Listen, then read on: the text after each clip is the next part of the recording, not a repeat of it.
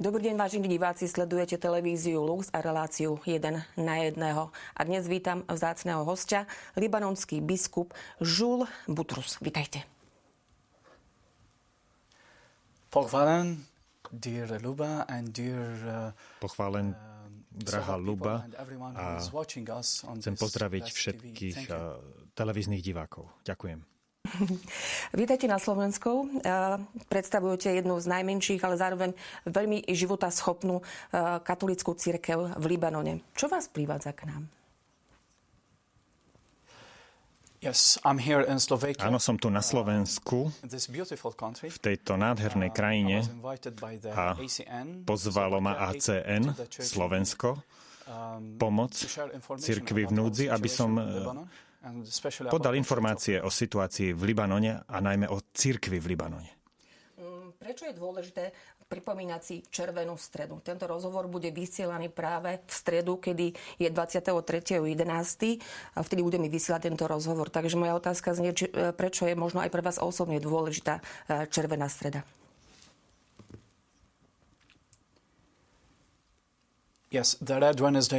Červená streda znamená pripomínať si prenasledovanú církev na celom svete a naša církev od jej pôvodu je církev martírov, církev mučeníkov. A ako otec církvy Tertulian hovorí, že krv mučeníkov je semienkom pre nových kresťanov a to zažívame neustále v našej krajine a nie len v našej krajine. Takže Červená streda nám pripomína skutočnosť, že naša viera je dôležitejšia ako naše životy. A muteč, mučeníci a prenasledovaní kresťania ukázali svojim životom, že nezanechám svoju vieru, aj keď mi zoberú život. Takže to, čo nám dáva život, je v prvom rade viera a nie prežitie a nie jednoduché žitie. Takže červená streda nás vedie k tomu, aby sme si pripomínali tradície a obete, ktoré položili naši mučeníci za nás. Ja som kresťanom, pretože môj starý otec odmietol zanechať svoju vieru. Som z rodiny, v ktorej všetci moji predchodcovia prišli o život. Moja rodina, rodina môjho starého otca bola zabitá ale on opustil miesto, kde predtým žil v Turecku a presunul sa do Libanonu, kde pokračoval, kde vytrval vo viere v Krista. A on je pre mňa príkladom uh, a vzorom pre našu rodinu. A vďaka nemu si pripomínam to, čo nám Ježiš povedal – budú vás prenasledovať, budete mať nepriateľov, ale milujte svojich nepriateľov a modlite sa za tých, ktorí e, vás prenasledujú. A to si pripomíname v túto stredu. Ste najmladší biskup vysvetený v tomto roku, myslím, že dva mesiace dozadu. Ako ste prijali toto poslanie?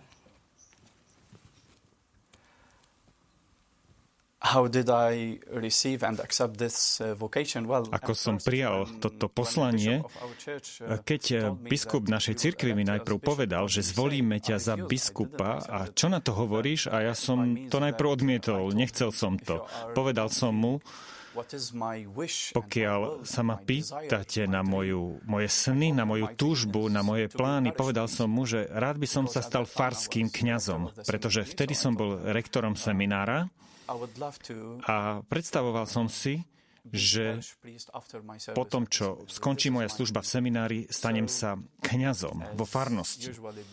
Ale ako sa často stáva, biskup si ma vypočul, ale možno nie až tak dobre, napriek tomu ma zvolili.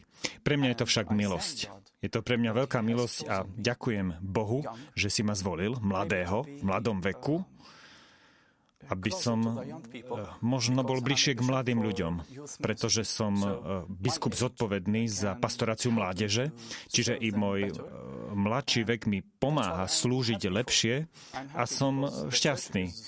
Som rád, pretože církev ma žiada, aby som slúžil cirkvi ako biskup.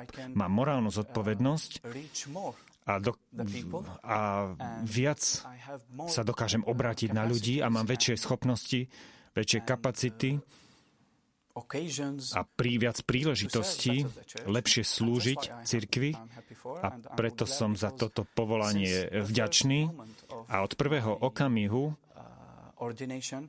od môjho vysvetenia mi Boh dal dar vnímať dar Ducha Svetého. A to je viac než dosť pre mňa. Aby som dokázal čeliť všetkým výzvam a aby som dokázal naplňať túto zodpovednosť. Vráťme sa k Libanonu. Vaša Vec... krajina e, prechádza ťažkým obdobím politickým, ale aj ekonomickým. E, ako to teda vy osobne vnímate? Ako to vnímajú samotní veriaci kresťania?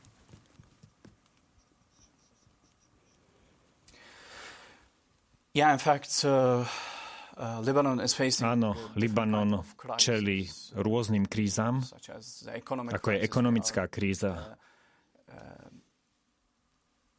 v súčasnosti máme najvyššiu mieru inflácie na celom svete.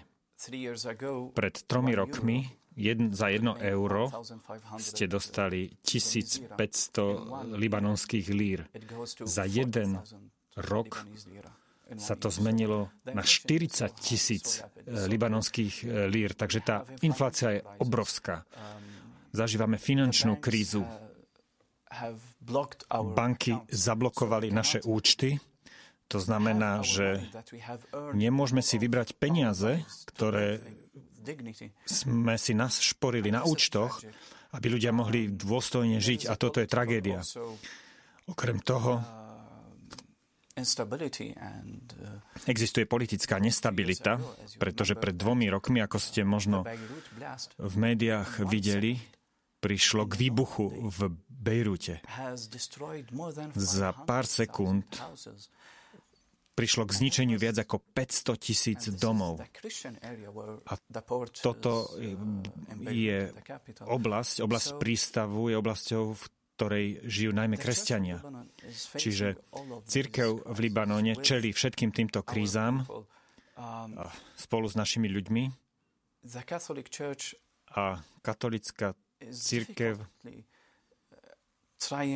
sa s ťažkosťami snaží udržiavať organizácie, inštitúcie, ktoré slúžia ľuďom. Väčšina našich škôl, súkromných škôl, eh, univerzít, eh, nemocníc patria církvi, církvám, najmä katolickej církvi a je veľmi ťažké naplňať toto naše poslanie a zabezpečovať všetky tieto služby a naši ľudia čelia ďalšej kríze a je to najmä smutok.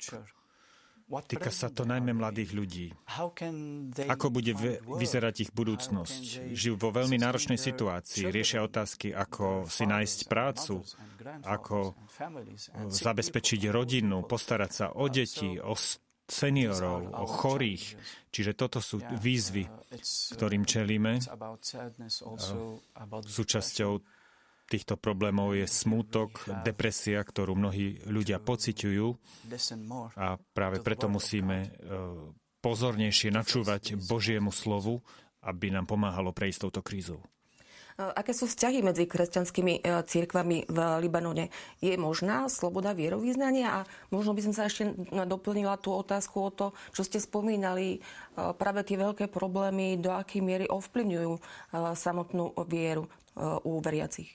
uh, yes, Áno, existuje náboženská sloboda v Libanone. A môžeme povedať doposiaľ, že Libanon je jedinsko, jedinou kresťanskou krajinou na Blízkom východe. A kresťania moslimovia, druhovia a ďalšie náboženstva žijú v miery. Mali sme dlhú občianskú vojnu, až do 90. rokov, trvala 20 rokov. a po tejto vojne sme sa pokúsili znovu vybudovať našu krajinu a vyliečiť rany, napraviť vzťahy a do istej miery sa nám to aj podarilo, ale nie úplne, pretože v súčasnosti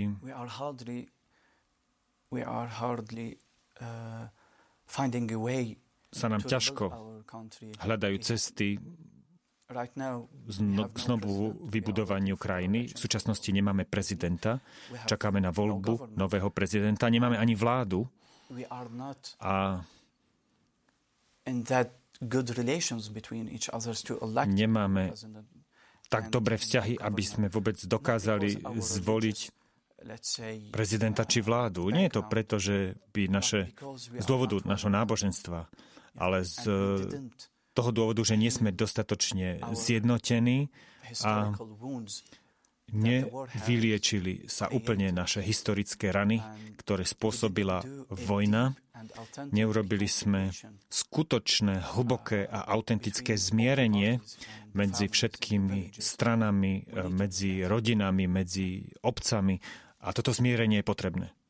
Ďakujem aj ja veľmi pekne za tieto vaše slova a vám, vážení diváci, ďakujeme za pozornosť.